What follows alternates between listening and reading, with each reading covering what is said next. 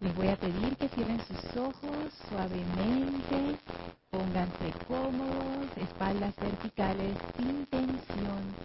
Tomen una inspiración profunda.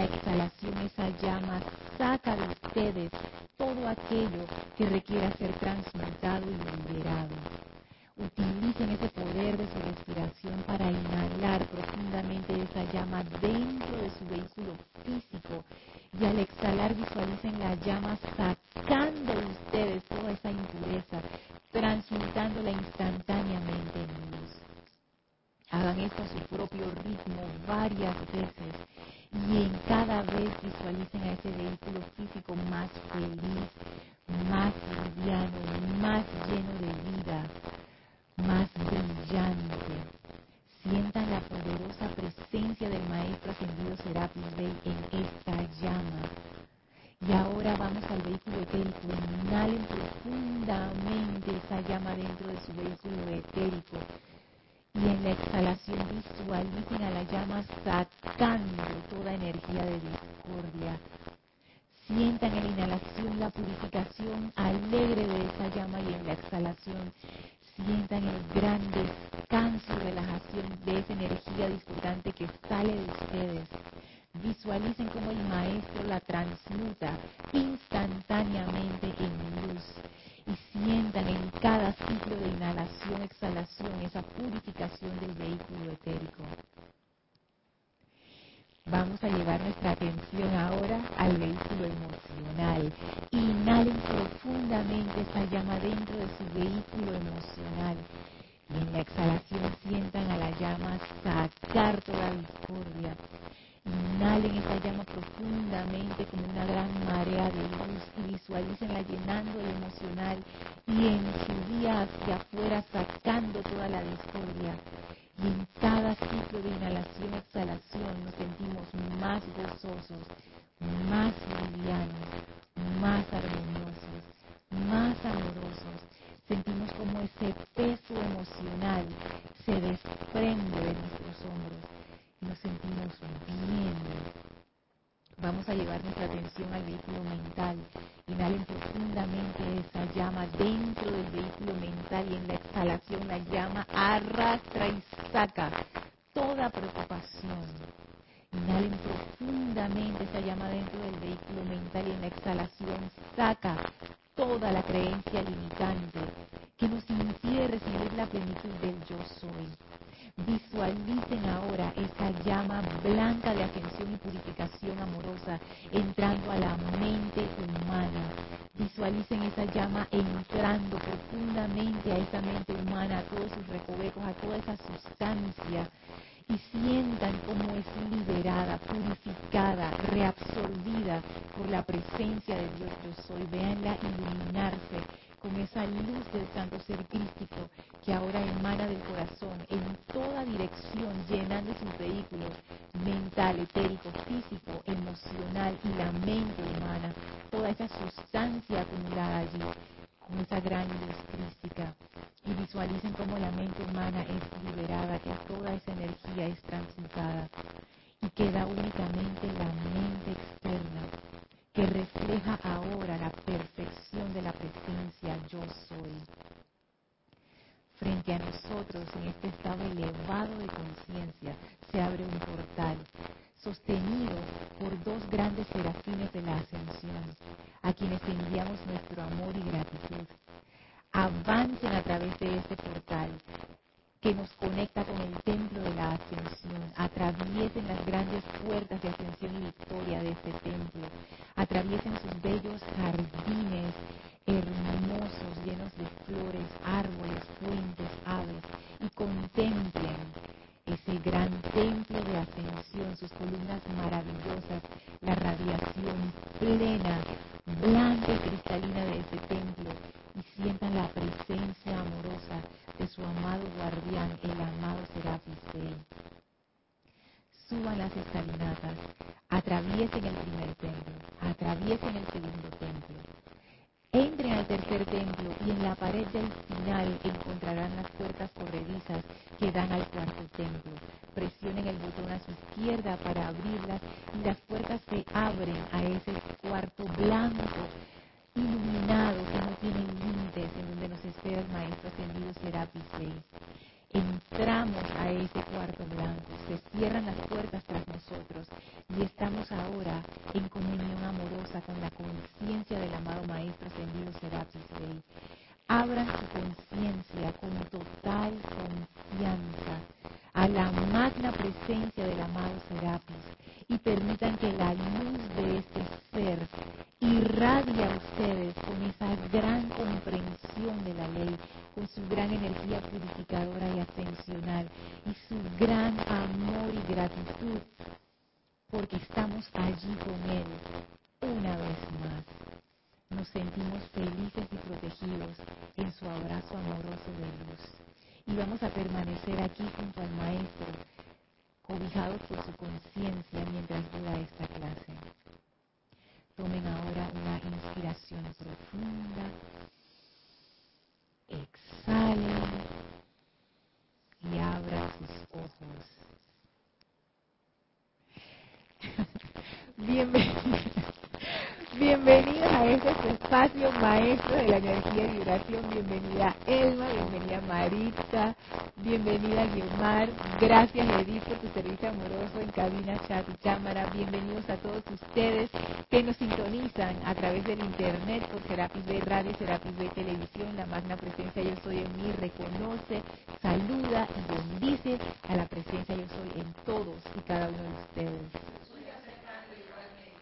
Gracias por estar aquí, presencia virtual o, física. Muchísimas gracias por ser parte de esta clase por ser parte de este empeño. Y por ayudarnos a crecer, no solamente como grupo, sino como seres humanos. Que eso es lo chévere de un grupo. Que unos ayudamos a crecer a los otros. O sea, yo ayudo a crecer y ustedes me ayudan a mí a crecer y todos crecemos. Y es, y es, es muy chévere. Eh, hay, un, hay un capítulo que se llama Actividad Grupal, que está en este libro, La Edad Dorada. Y quiero leerles un, pedacito porque me acaba, de, me acaba de llegar. Yo lo leí y a mí me pareció muy interesante. Fíjense esto. Esto es de la sección de la Edad Dorada que se llama el Gurú y el Chela, que es un conjunto de preguntas y respuestas, el Gurú siendo el maestro ascendido Kusumi y el Chela nosotros. bueno, ojalá, ojalá ya fuéramos chelas, pero piensen que el chela es uno mismo cuando, porque estas preguntas que hace el chela son preguntas que uno mismo se ha hecho. O sea, ustedes las leen y dicen, ay, yo siempre tengo esa pregunta. Entonces, aquí el chela le pregunta al maestro, maestro, ¿qué es mejor? quedarme solo en mi sendero espiritual hasta que yo logre la armonía o entrar así tal cual soy a una actividad grupal. Voy a leerlo tal como dice el Chela. Amado maestro, sugeriría que el individuo proceda solo hasta el momento en que pueda armonizarse con los esfuerzos grupales. Y dice el gurú, bendita Chela, no hay disciplina más maravillosa para el ser inferior que aprender a través de la participación en actividades comunales a armonizarse con el propósito del servicio grupal y de los individuos que forman parte de tal grupo. Ningún hombre conoce su propia fuerza y maestría hasta que es probado al juntarse realmente con otras corrientes de vida tan imperfectas como él. yo cuando leí yo me caía de la risa, porque porque uno se hace esta pregunta y a veces uno quiere salir viendo, entonces el maestro viene y te dice, no hay disciplina más maravillosa. Dime, Elvi. Sí.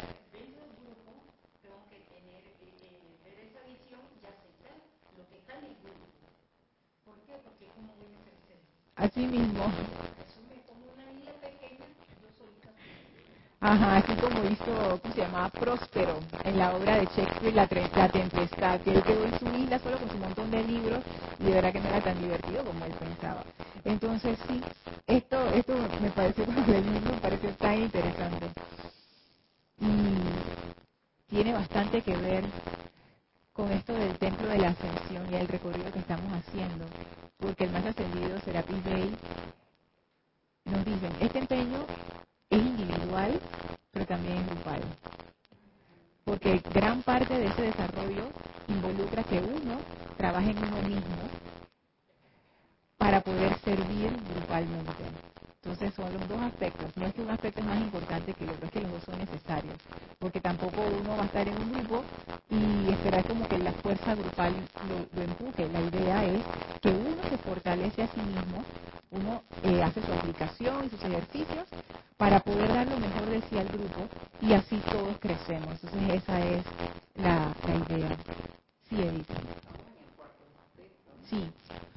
Eh, me hiciste acordar lo de la transmisión de la llama precisamente, en donde hablábamos de el don que el Espíritu Santo, a través del Espíritu Santo recibe eh, el, cuarto rayo, que es fortaleza, aguante espiritual y constancia. Y esas cosas, ¿dónde las vamos a aprender? No las vamos a aprender si estamos solos, Lorna. Lo vamos a aprender de manera grupal. Que me van a sacar de quicio los que tengo alrededor, pero también me van a enseñar a tener fortaleza. Y aguante espiritual, claro que sí.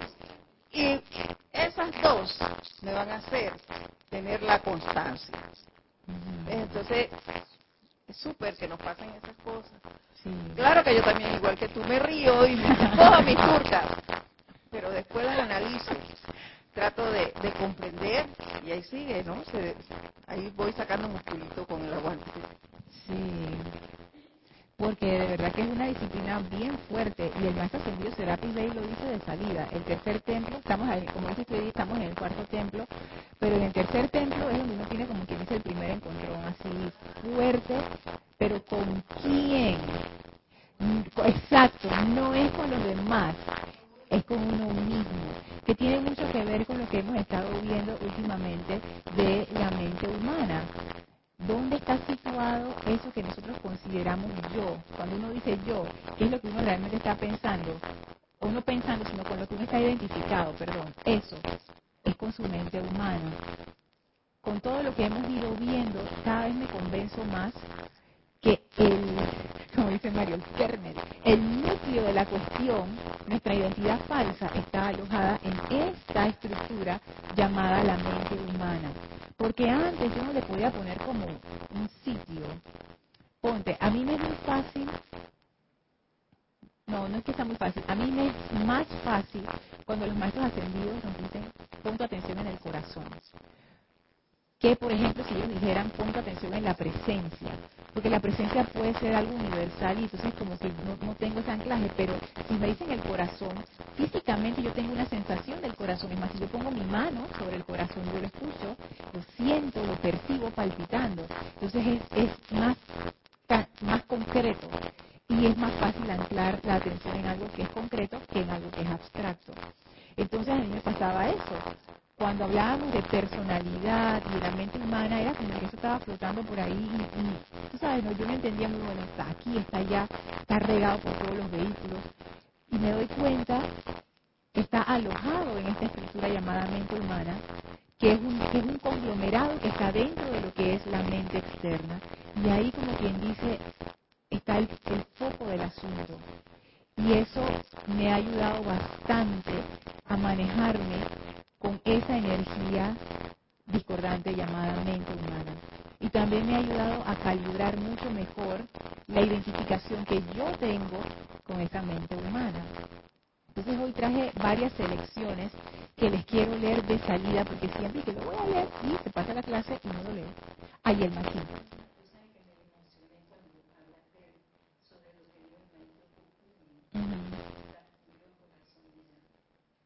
Más cerquita.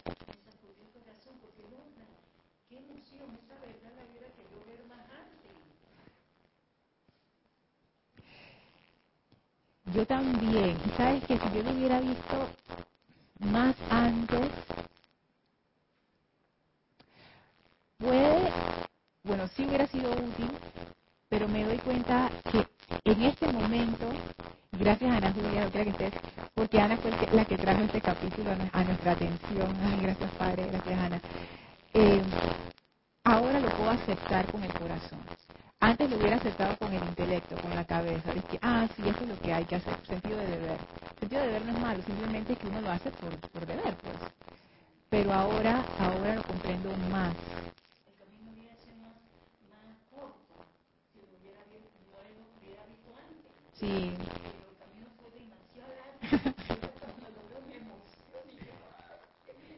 Ahí estaba. Yo también. Si, hubiera, si yo hubiera tenido la conciencia para aceptar esto, me hubiera ahorrado muchas pataletas y disgustos. Pero bueno. no la bueno, yo no sé si el resto, pero yo, yo sí no la tenía. Yo tampoco he ido, ok. Sí, es, es, que es un crecimiento en amor.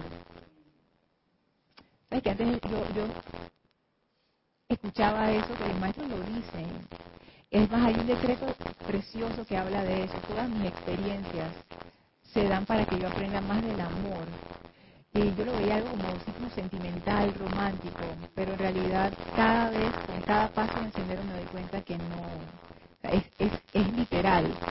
cada cosa que pasa en mi vida, cada experiencia es para crecer en amor. Sí. Así que bueno. Entonces voy a voy a, a, empezar a leer de una vez para que no se se me pasa el tiempo y al final quedamos en nada. Y lo que les voy a leer es, nuevamente, yo sé que esto lo hemos leído anteriormente, pero es bueno refrescarlo porque con cada clase nuestra conciencia va cambiando y estas palabras, créanme que les van a sonar diferentes ahora.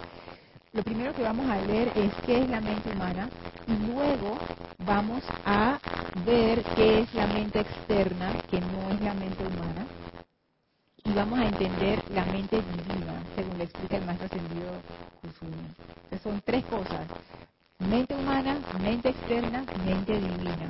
Fíjense. Esto está en la Edad Dorada, en el capítulo 22. Dice así, página 112. ¿De dónde viene la mente humana? ¿Son sinónimos mente humana y cerebro? En primer lugar, los canales o rayos que se proyectan desde el cerebro representan los sentidos, visión, audición, olfato, gusto, tacto, intuición y los rayos divinos de Dios escogieron verter a través de estos sentidos cada vez más del plan divino de Dios, siendo los sentidos los instrumentos de la creación. Esa es la mente humana, que dice que no es sinónimo con el cerebro. O sea, mente humana y cerebro no es lo mismo. Entonces el maestro hace una explicación de los rayos que er, irradian del cerebro.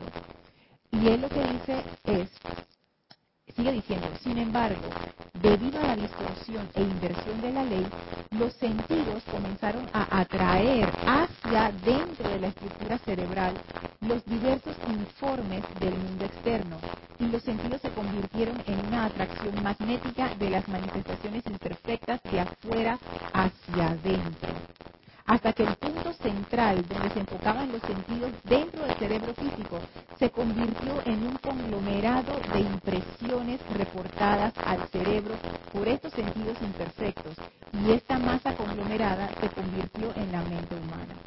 Entonces el maestro dice, inicialmente la cuestión era que del cerebro irradiaban estos rayos divinos a través de los sentidos y eso era el instrumento de la creación. Pero por la inversión y distorsión de la ley eso quedó al revés y nosotros empezamos a absorber. en vez de yo irradiar belleza, yo irradiar confort, yo irradiar fuerza o, paz, fue al contrario, yo empecé a absorber. Entonces, ¿qué pasó? La imperfección de afuera empezó a quedarse metida dentro y eso conformó un conglomerado de impresiones reportadas al cerebro por estos sentidos imperfectos. Y esa masa conglomerada se convirtió en la mente humana. O sea, ese montón de cosas que atrajo los sentidos quedó almacenado en la mente y eso se convirtió en la mente humana. Y aquí viene la parte. Dice el maestro Sendido Kusumi, esta mente humana no tiene realidad, no es verdadera, mas conforma las creencias, conceptos y el poder motivador detrás de las acciones, pensamientos y los sentimientos de la gente. Y esa parte es bien impresionante, porque uno lo puede leer y, uno puede sentir, que, ah, sí, pero lo que el maestro está diciendo aquí es, es muy fuerte. Él, yo siento por lo menos que a mí me está diciendo, lo que tú crees que tú eres, no tiene realidad, no es verdadero y conforma tus creencias, tus conceptos y el poder motivador detrás de tus acciones, pensamientos y sentimientos. O sea que mi poder, el poder motivador detrás de mis acciones, pensamientos y sentimientos es algo que ni siquiera tiene realidad, que nace de lo que yo considero que es mi verdadera identidad. Y eso estremece los cimientos de lo que uno piensa que uno es. Y pónganse a pensar cuántas veces uno no se ha sentido ofendido por algo que alguien le dijo. O uno no se ha sentido estremecido por una cosa que uno vio. Y que, ay, mira lo que me está tratando a fulano. Y uno de una vez como que, tú sabes, ¿no? O, o por algún evento a nivel mundial que está ocurriendo. Que uno de una vez como que se siente. Todas esas reacciones son producto de nuestra mente humana. Y fíjense, esto se puede poner aún más crítico. Hay veces que uno dice que uno ama a personas en su vida. Yo me pregunto, ¿cuántos de esos sentimientos en realidad no vienen de la mente humana? Y no son reales. O sea, no son reales. Y eso, y eso, eso es fuerte. Porque tú puedes tener gente que tú dices que tú amas, pero en realidad ese amor no es tal. Y hay veces que, que pasa, que se dan situaciones fuertes o críticas en la vida de uno, y ahí tú te das cuenta que el amor que tal persona te tenía no era tal, y que el amor que tú le tenías a otra persona tampoco era tal. ¿De dónde venía eso? De la mente humana, de todas estas creencias, de todos estos conceptos, de todo ese sentido de deber obligación, de todas estas cuestiones culturales Imagínense, uno puede escoger su pareja de vida con la mente humana. Yo también estoy de acuerdo contigo, Eli. Eso es, cierto. porque hay un interés detrás de esa mente humana. Porque uno escoge a su pareja conforme a su conciencia, pero entonces aquí viene la cosa. Yo pensaba que mi conciencia era todo ese conglomerado, incluyendo los cuerpos superiores, los cuerpos inferiores, pero me doy cuenta que no, porque yo soy tan identificada con la mente humana, mi conciencia que es grande, ha quedado confinada a algo bien chiquitito y bien estrecho y bien oscuro, que es la mente humana. Porque eso realmente es un conglomerado que se puede formar, es, es como una pelotita de pura conglomeración. Imagínense, dentro del cuerpo humano, cuando se empiezan a formar esos conglomerados de sustancias que no debería estar ahí, ¿cómo se llama eso? Cuando uno le empiezan a salir unos abscesos y unas cosas que no deberían estar ahí, ¿cómo se llama eso? No, no, no. Imagínense cuando el cuerpo humano le empiezan a salir estas, estas cosas que no deberían, estos conglomerados, pues son tumores, ah, cáncer, eso lo tenemos dentro de la sustancia etérica de la mente. Eso no tiene que estar ahí, es un conglomerado de, cosas. Bueno, y lo, voy a leer más adelante como lo dice el maestro, pero mente humana. sí. Que, bueno, realmente es súper interesante, ¿no? Me pregunto, ¿qué queda después que limpies todas esas creencias? Toda esa, es mucha basura que te metes dentro y, o dejaste que entrara, ¿no? Por educación, por tus padres, por, por tus lecturas, por, por, tus relaciones, por lo que sea. Entonces la mente es, es una mente estrecha, pues, porque tiene esa cantidad de creencias. Me pregunto, cuando te sacas todo eso, queda un vacío. Entonces, este, ahí es donde viene la pregunta. Ese vacío con que lo llenas tiene que ser con luz, que es lo que, que es lo a donde vamos, ¿no? Que es tu verdadero, vamos a decir, tu propia construcción de lo que es, de la, de la verdad. Porque todo eso es basura, lo que te metiste en la cabeza. Para mí es basura. Y el maestro lo dice con esa misma palabra más adelante. Ah, no sé, bueno, no, no, Fíjate, si ustedes llevan ya un rato meditando, ustedes saben que uno comienza con la meditación y primero uno se, empieza a tener cosas con la mente humana y ese ruido interno, pero eventualmente ese ruido interno va bajando, va bajando y a veces uno llega a estos momentos como de silencio, que maestros le llaman contemplación que cada quien experimenta diferente, pero yo lo he experimentado como un vacío, es como que tú llegas a este punto donde no hay ruido. Para la mente humana, eso se siente como un vacío, no hay tal vacío.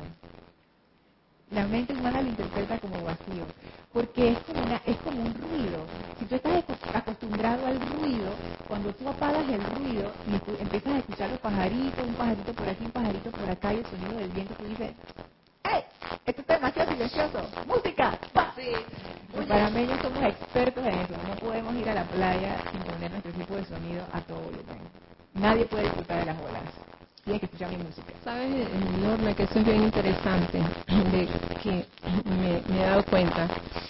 El prender, el tener el radio prendido todo el día, el tener, porque necesitas seguir llenando esa mente, porque pasa eso, cuando ya no tienes el ruido del radio, de las noticias, de entonces no sabes qué hacer con todo eso que tienes ahí adentro. Eso te distrae mientras te estás metiendo cosas y sigues metiendo y metiendo y metiendo.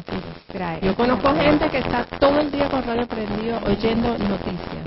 Yo conozco gente que me ha dicho, es que a mí no me gusta el silencio. Eh, no le gusta el silencio porque te tienes que encontrar contigo mismo cuando apagas todo y encontrarte contigo mismo. Ahí está. Y fíjate, cuando la gente habla de encontrarse consigo mismo y que eso es difícil, en realidad siento yo, y esto es una, una percepción mía, no quiere decir que sea así, siento yo que ahí estamos hablando de la mente humana. Porque encontrarte contigo mismo en estos periodos, en estos momentos de contemplación y la meditación, es sumamente interesante. Pareciera que fuera un vacío, pero no lo es, porque tú te sientes tan bien, tan en paz, tan bien, como, como satisfecha, como cuando uno come bien, que uno se siente así como, como bien. Que ahí tú te das cuenta que no hay tal vacío. Y que esto realmente es lo que tú eres. ¿Se acuerdan cuando estábamos hablando? Estás elevada, dice Edith. Se siente la liviandad. Sí. Grandemente. Wow. Y fíjense que a las clases anteriores habíamos mencionado que la mente humana tiende a cosificar, o, o, sea, que todo lo hace como un objeto, un concepto, porque la mente funciona así, o sea, eso es lo que hace la mente, lo vamos a ver más adelante, la mente interpreta esos deseos divinos y les da forma mental para que tú puedas bajarlo a la manifestación. Y la mente humana, al ser parte de ese mismo estrato, yo pienso que hace lo mismo. Entonces la mente humana nos define con base en cosas yo soy mujer, yo soy panameña, yo soy eh, tal profesión, yo tengo tal familia, yo nací en tal clase social, yo tengo tal vehículo, cosas, cosas, cosas, cosas, cosas. Pero nuestro ser no tiene nada que ver con eso. Y es lo que hablábamos de la corriente de vida. Si tú estás en un río y tú le dices a alguien, trae un poquito de agua, la persona va al río, agarra el agua y te la trae. Pero si tú le dices, oye, trae un poquito de corriente, ¿de dónde? La única forma de sentir la corriente es meterse, meterse en el río. Y eso es lo que uno hace cuando uno está en periodo de contemplación. Uno se sumerge y tú sientes la corriente de vida.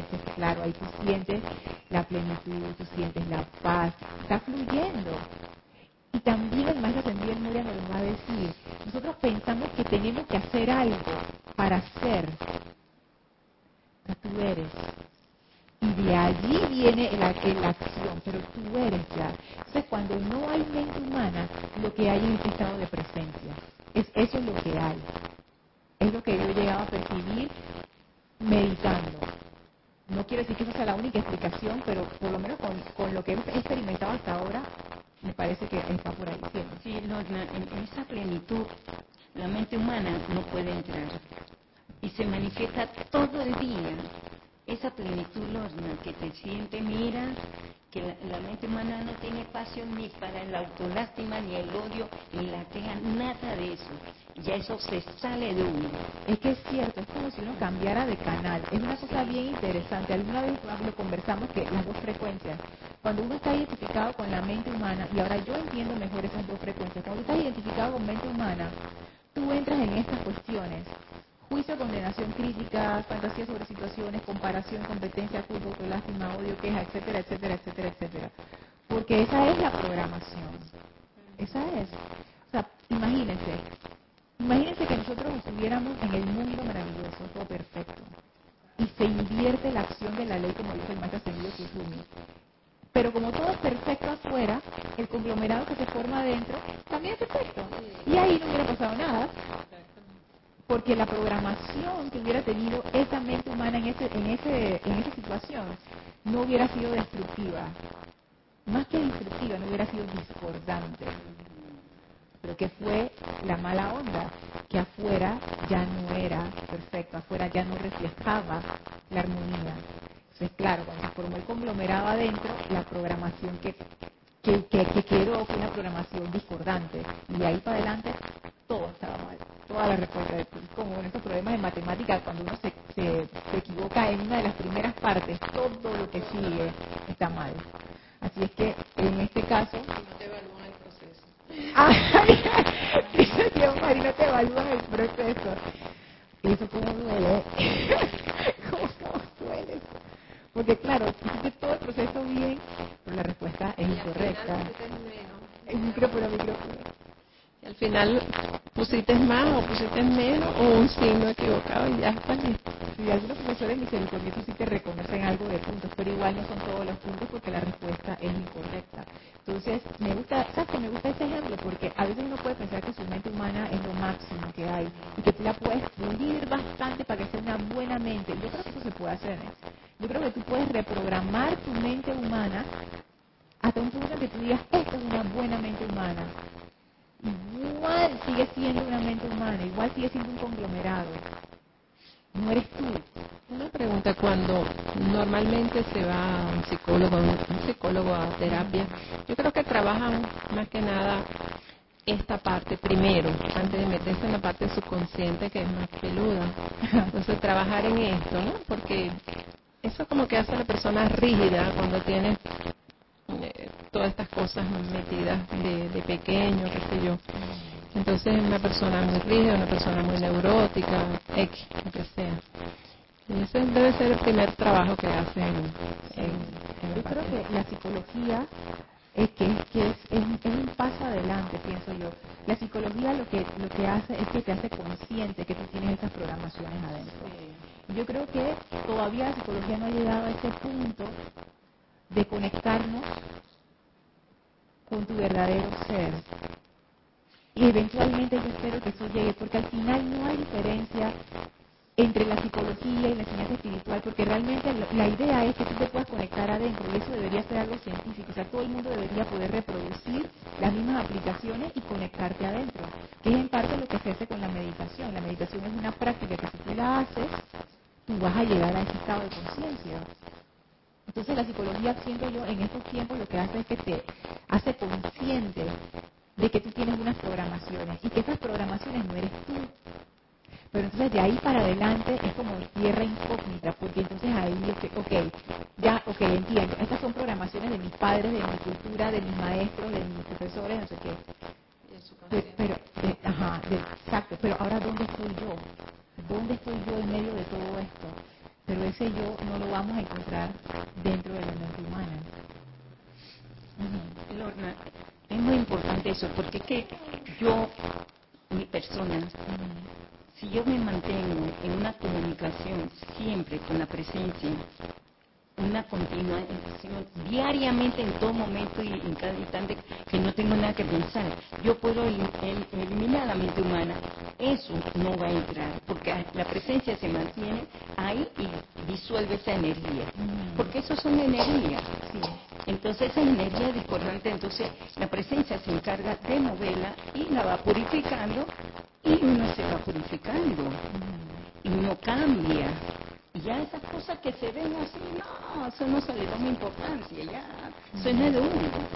Sí, fíjate que ahí yo veo como dos, dos maneras de acción. Estoy segura que hay muchísimas más, pero ponte con lo que acabo de decir.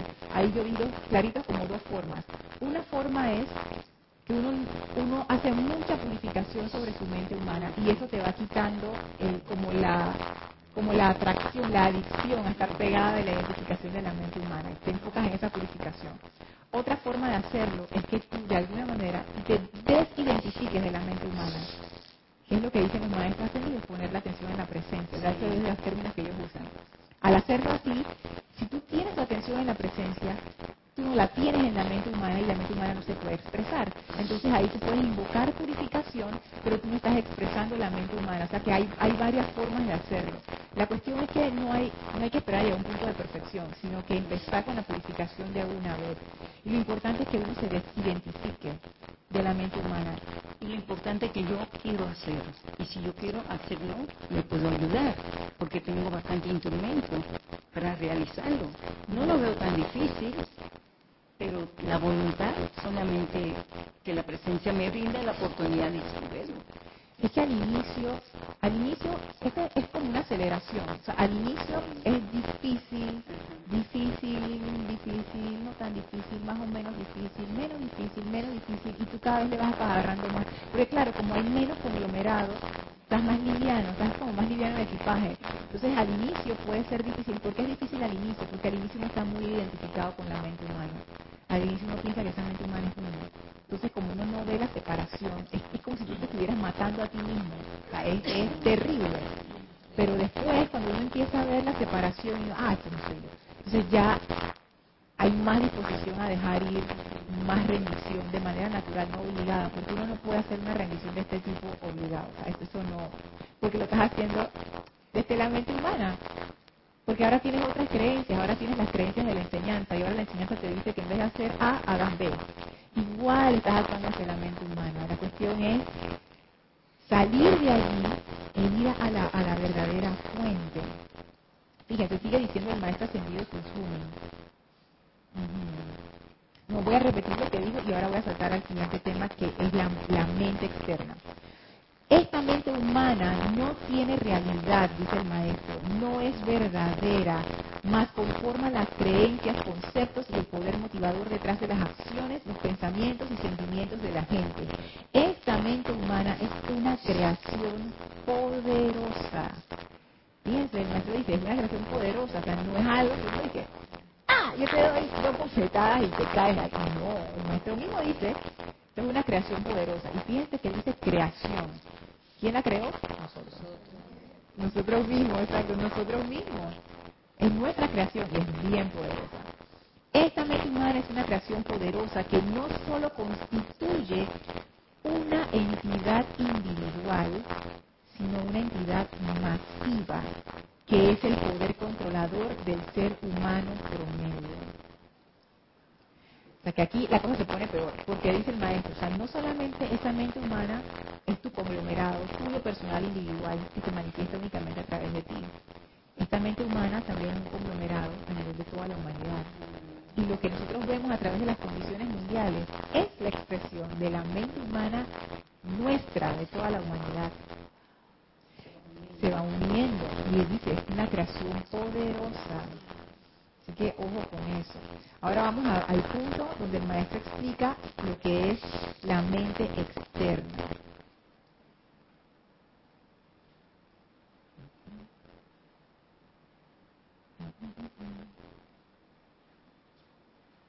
Estoy buscando dónde fue que la había puesto.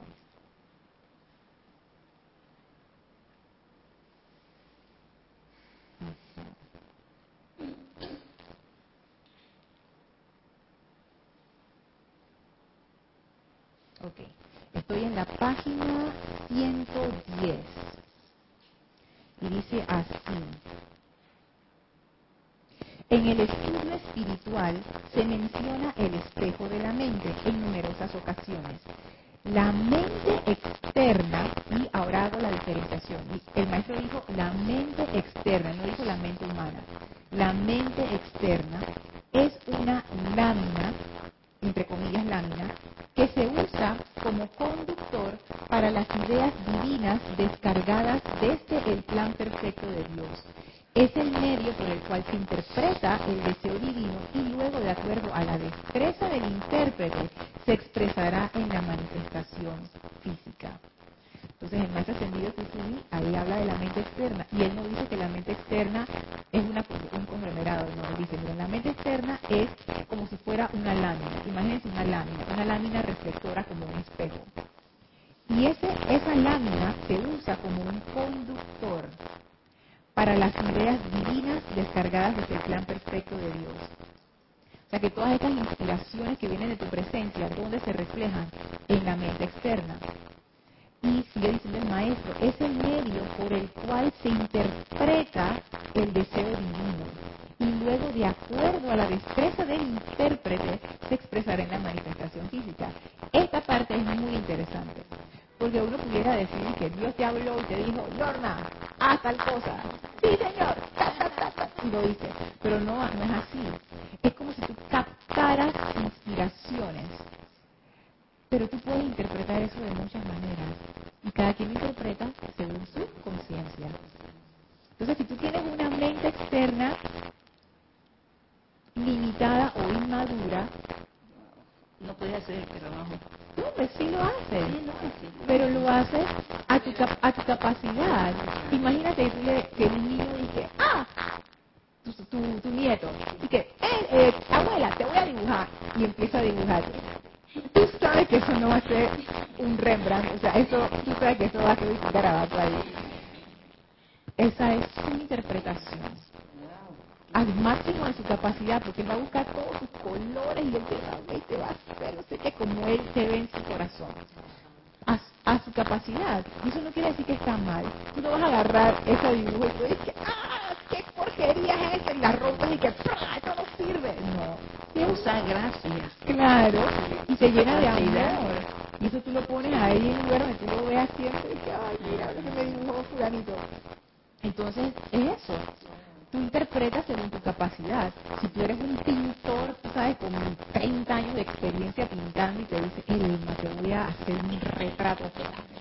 Cuando tú veas eso, tú vas a delirar, dices, ay, qué belleza. Pero oye, es, una, es un ser que se ha dedicado los últimos 30, 35 años a desarrollar una habilidad. Entonces, su mente externa es más madura para eso.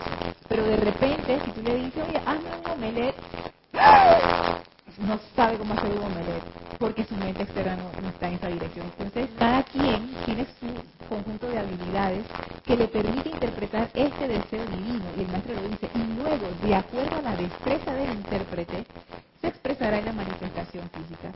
Y los grandes seres, si uno no lo hace con su nietecito, como los grandes seres se van a poner con nosotros de que, mira lo que está haciendo, esa cosa. Si tú lo haces desde tu corazón, al máximo de tu capacidad, oye, se recibe con amor. Dime, Omar. No es comprobable para nada lo que estamos hablando, me parece interesantísimo, ¿no?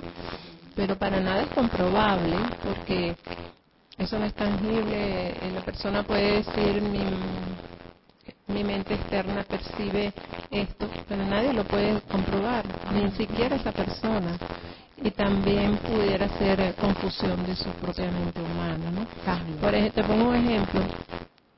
Mi hermana que es evangélica tiene su pastora, bueno, yo siempre la menciono, yo le pregunté un día, ¿y, ¿y la pastora quién la nombró pastora? Entonces me dice, no, ella tuvo una inspiración divina, me imagino que es algo de eso, su mente externa percibió eso y alguien le dijo que sí, que ya tenía esos dotes para pastor, bueno, de hecho pastor. Entonces se me ocurre que puede ser algo similar, ¿no? Pero eso no es comprobable para nada. Porque cualquiera puede decir, bueno, mira, o sea, Claro, claro. Y por eso el maestro aquí nos dice cómo funcionaría si todo estuviera bien, si no hubiera la mente humana, porque por supuesto que la mente humana se mete en esas interpretaciones. Y cada quien interpreta diferente. Puede ser que la misma inspiración que le llegó a la pastora, ella decidió manifestarlo convirtiéndose en una líder espiritual para un grupo de personas. Pero la misma, el mismo deseo divino pudo haber llegado a otra persona que decidió escribir un libro. Y le pudo haber llegado a otra persona que decidió, no sé, hacer un blog en una página web. No, no se interpreta y no se trae la manifestación de la misma manera. Y es que eso lo hace tan interesante y tan hermoso. Cada quien está en la libertad de percibir ese deseo divino y darle una salida de acuerdo a sus capacidades y a lo que o sea, uno piensa que uno debería hacer. Por supuesto que está teñido con mente humana porque todos estamos teñidos por la mente humana. No, no hay nadie aquí de que, ajá, yo estoy libre, porque si no, no estaría en esta clase, estaría sin libre. Lorna, tú muy contenta y agradecida que me, me has presentado la mente externa. No la conocía. Ah, no ok. la conocía, pero siempre estaba en la mente humana, pero la externa no sabía. Pero ahora como lo has presentado, ya para uno es como más fácil de la mente externa, cómo está trabajando y qué va a hacer. Porque ya la mente humana la hemos reconocido muchos siglos, siglos. Ya la externa no, ella es nueva ahora entrando. Ah, mí, para ti, para ti. Bueno, gracias al maestro que lo pone de una manera así tan clara.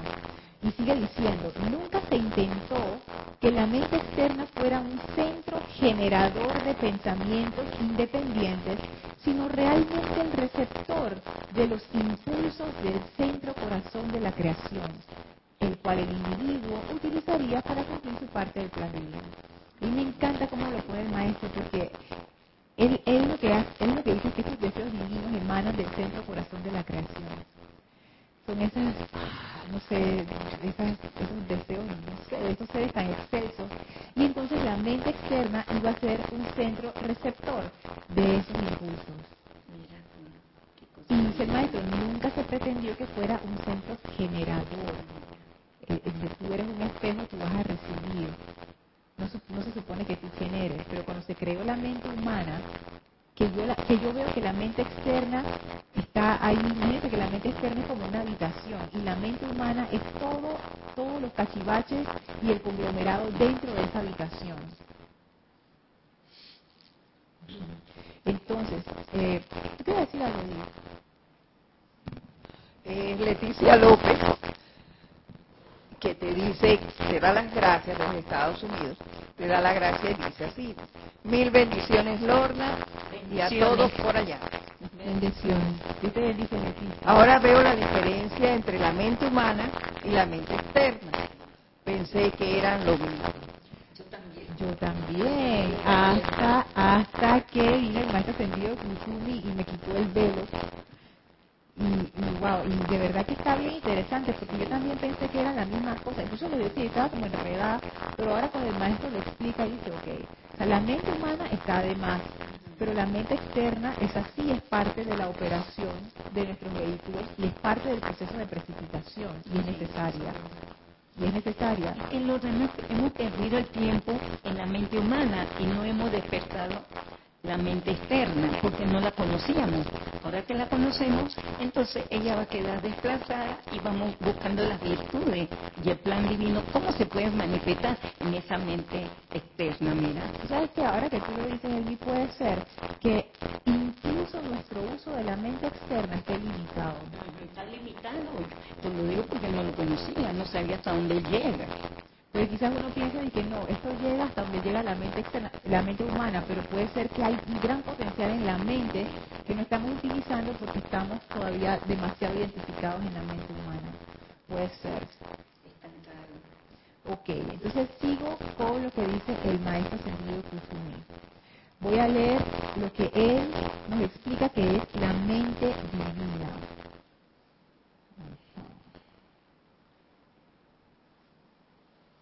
Está acá. Página 112. Sigo en la edad dorada.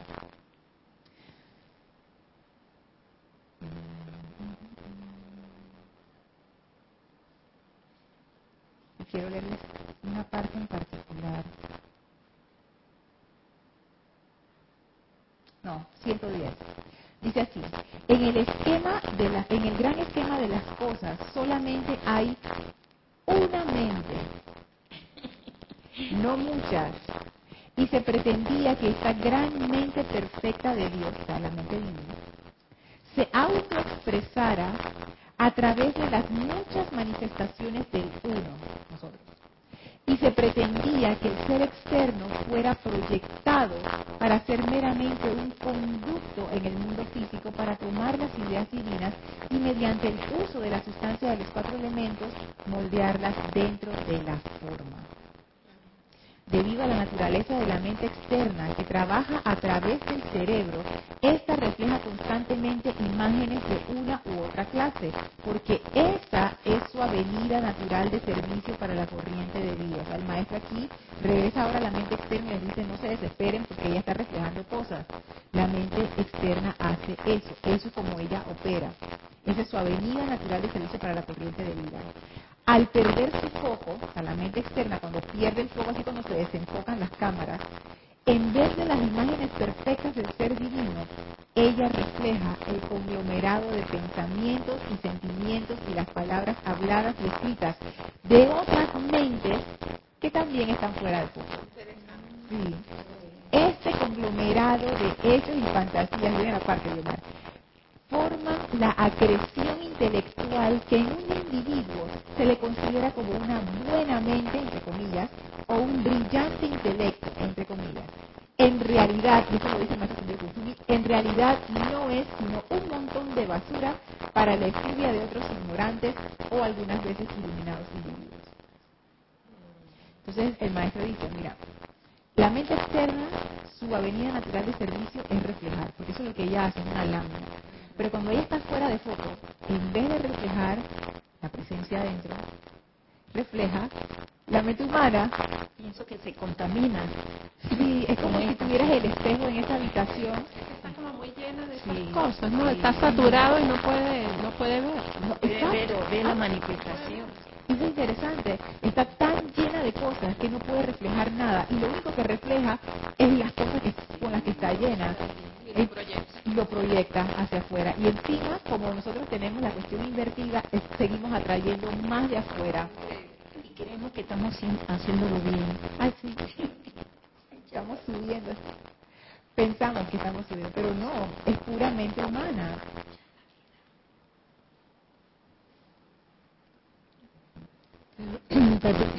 pregunta, Lorna, bueno, a lo que entiendo. Pues.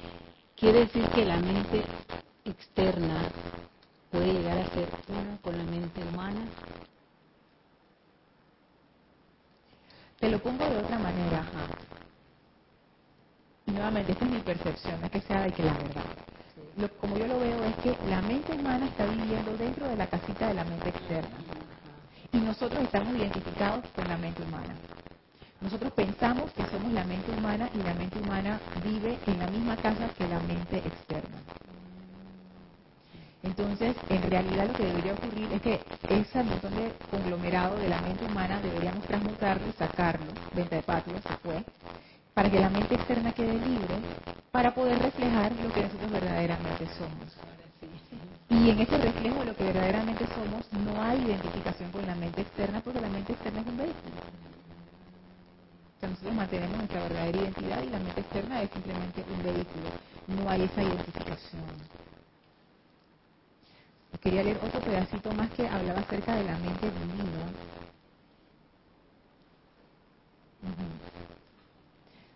La mente divina, esto está en la página 102, la mente divina que es la conciencia completa de toda la verdad.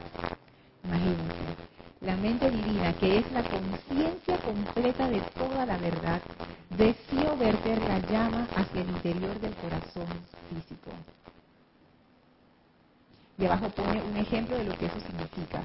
Dicho de otra manera, doquiera que alguien deseara expresar más belleza en música, esa parte de la mente divina relacionada directamente con la música fluiría hacia el interior de ese corazón. Y naturalmente la estructura del cerebro de esa persona y a través de los canales de los sentidos hacia el mundo externo a medida que la manifestación de perfección descargada desde la mente divina a través del individuo que así lo, escogió la invocara. O sea que si yo siento el deseo de que, ah, yo quiero traer más perfección a la música, la mente divina y mi mente externa se conectan y viene la descarga. Ah, lo puedo hacer de esta manera. Entonces ya, a través de los sentidos y del vehículo, pa, pa, pa, a la manifestación. En otras palabras, sigue diciendo el maestro, el propósito original mm, Así. En otras palabras, el propósito original de la estructura del cerebro con sus siete canales de fuerza era ser un sol irradiando a través del cual la mente divina pudiera verter al universo una conciencia de verdad siempre en expansión.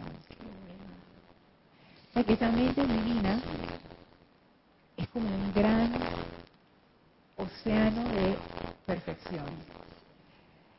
Y si tú te conectas con eso, dependiendo del deseo de tu corazón, que es el deseo de la presencia de Dios, eso son lo mismo, tú vas a empezar a descargar lo, lo que tú amas sea, no es que Dios te va a obligar y que ahora tú haces tal, haz al contrario. Tú en ti se despierta ese deseo. Que yo siento que uno, yo pienso que eso no es como algo externo. Si alguno de ustedes ha tenido alguna vez alguna inspiración, que está haciendo algo y de repente dice, ¡Ah! ya sé cómo lo voy a hacer. Tú no sientes que eso te lo dio otra persona, tú sientes que eso como que te surgió de repente de tu corazón no hay esa separación que la mente humana siempre pone, separación, no hay. Entonces es como que ese deseo de tu corazón es el deseo del corazón de la presencia. Y entonces tú te conectas con esa parte de la mente divina que tiene ese aspecto que a ti te interesa y lo manifiestas según tu propia interpretación, según tu propia interpretación de eso. Ahora comprendo los regalos del Padre. Ahora lo acabo de ver. porque en esa mente divina se va manifestando todas las virtudes divinas, entonces somos como unos receptores para recibir, para enviarlo hacia adelante, entonces esos son los regalos del Padre. Ay, qué lindo es. Sí, Ay, me gusta eso. Sí, me lo acabo de ver. Porque entonces esa mente externa tiene razón, es receptora de regalos. Y entonces ese regalo uno lo que hace es que uno lo, baja para a la humanidad, o sea, lo baja entre comillas, o sea, que lo hace tangible uno recibe el regalo y lo hace tangible para que los otros lo puedan disfrutar en comida, en arte, en música, en inventos científicos, en lo que sea. Ajá, en lo que sea. Y uno se vuelve entonces dador de regalos. O receptor de regalos, dador de regalos. Que es súper chévere. Y se me quedaron dos cosas por fuera, ya antes de, acabar la clase, porque una de las cosas que quería conversar con ustedes es el tema de la comparación y la competencia. Dice que no ya se acabó la clase. La mente humana, porque hemos estado viendo una por una de estas listas, ya vimos juicio, condenación y crítica, en la clase anterior hablamos de las fantasías sobre situaciones, y hoy quería ver si llegamos, ya obviamente no llegamos, a ver el tema de la comparación y la competencia. Y esto lo estamos viendo ¿por qué? Porque es útil reconocer tu mente humana cuando se manifiesta. ¿Cómo tú la reconoces? Cuando tú estás criticando, jugando y condenando, eso es mente humana. No, pero yo tengo la razón, tú no sabes lo que me hizo. Mente Cuando uno está fantaseando sobre las situaciones de que ahora voy a llegar y me va a decir tal cosa, y ya, ya no está sufriendo, no ha pasado nada, que todo está en tu mente. O las situaciones fantásticas que uno se hace con, las personas con las que uno se relaciona. Porque eso es algo que a mí me ha como que me ha, me ha tocado bastante, que uno realmente no tiene relaciones con las personas a su alrededor, uno tiene relaciones con la idea que uno tiene de la gente, que tú tienes un preconcepto de la persona, esas son las fantasías de la mente humana. Tú cuando interactúas con alguien, tú no estás interactuando con la persona, tú no estás abierto a esa persona, tú lo que estás interactuando con la imagen, la fantasía que de esa persona tú tienes en tu mente humana. Y a mí eso como que me... Sí, todavía estoy procesando eso. Pero otra manera también de darte cuenta cuando la mente humana está hablando es cuando tú entras en comparación y en competencia.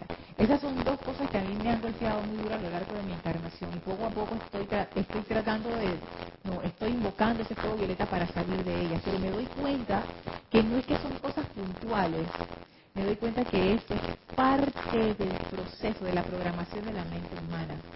O sea que en realidad la comparación y la competencia no son los culpables aquí, ellas son efectos de la programación de la mente humana, porque la mente humana tiene una forma muy particular de trabajar. La mente humana, como ella todo lo cosifica, ella, ella necesita saber dónde ella está en un contexto. ¿Estoy arriba o estoy abajo? ¿Soy más que o menos que? Entonces, como ella todo lo hace una cosa, nosotros no podemos ver a una persona sin hacerle una cosa también. Tiene más que yo, tiene menos que yo. Sabe más que yo, sabe menos que yo. Yo soy mejor, ella es peor. Todas estas cosas son parte de la mente humana y la forma que ella tiene de funcionar. Entonces quería explorar ese tema con ustedes. Sí, Lo que yo vi ahora mismo es que esa mente humana, hay que pasar por ese camino, un ejemplo, como un túnel. Pasamos por ese túnel para poder encontrar la mente externa y después la mente divina. Pero hay que pasar por ese proceso para poder uh, el camino más largo. Nos toca pasar a través de esa mente humana que, según yo lo interpreto, es primero darte cuenta de que eso está ahí. Y segundo, empezar a hacer la desidentificación. Y eso uno lo hace con fuego violeta y con la autoobservación. Y darte cuenta que cuando está operando la mente humana eso es importante. Y lo otro que les quería compartir está en el libro La voluntad de Dios, el capítulo 21, donde el maestro Ascendido y Moria habla acerca de la personalidad. Que ahora cuando lo leamos, no lo vamos a ver en esta clase, pero en la siguiente quizás, o la de más arriba, no sé, va a tener súper sentido. Sí, porque ahora lo entendemos en otro contexto. Ahora, ahora estamos viendo mente humana, mente externa, mente divina. Entonces, cuando leamos esto de la personalidad, ¿qué página? Es capítulo 21, página 51, la voluntad de Dios, el libro La voluntad de Dios. Van a ver que vamos a quedar todos y que, ¡oh! No puede ser. Así que yo después lo leí. Wow. Así que bueno, eh, si no hay más comentarios o preguntas, entonces vamos a cerrar la clase. Les voy a pedir que cierren sus ojos se pongan cómodos y lleven su atención al Maestro Ascendido Serapis Bey, con quien estamos compartiendo este momento. Nos sentimos presentes frente al Maestro, sintiendo su radiación aquí y ahora, Él a través de nosotros. Y le enviamos nuestra gratitud por la gran iluminación que nos da cada vez que entramos en comunión con su presencia. En conciencia nos inclinamos ante Él con reverencia y amor. Y si se sienten en confianza, denle un abrazo al Maestro y permitan que ese amor genuino, natural, bello, amable, fluya entre ustedes y el amado Maestro Ascendido Serapis el Maestro ahora nos bendice con su gran amor y presencia protectora durante toda esta semana. Y ahora nos despedimos del Maestro y nos retiramos del cuarto templo, nos retiramos del tercer templo, nos retiramos del segundo templo, nos retiramos del primer templo, descendemos las escalinatas, atravesamos el jardín, salimos por las grandes puertas del Luxor y a través del portal sostenido por los serafines